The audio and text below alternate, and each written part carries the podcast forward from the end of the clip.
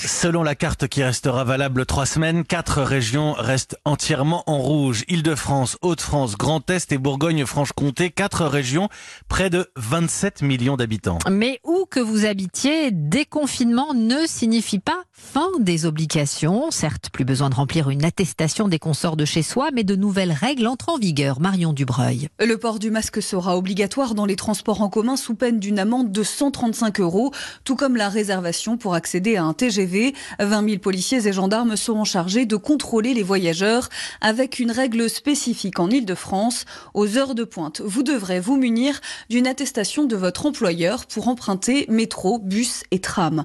Enfin, si vous devez aller au-delà de 100 km de votre domicile, hors de votre département d'origine, vous devrez vous munir d'une nouvelle attestation qui sera disponible sur le site du gouvernement et vous devrez justifier ce déplacement par un motif professionnel ou par un motif familial impérieux si vous devez assister à un enterrement ou venir en aide à une personne vulnérable par exemple. Mais retrouver des proches après deux mois de séparation ne constitue pas un motif familial impérieux.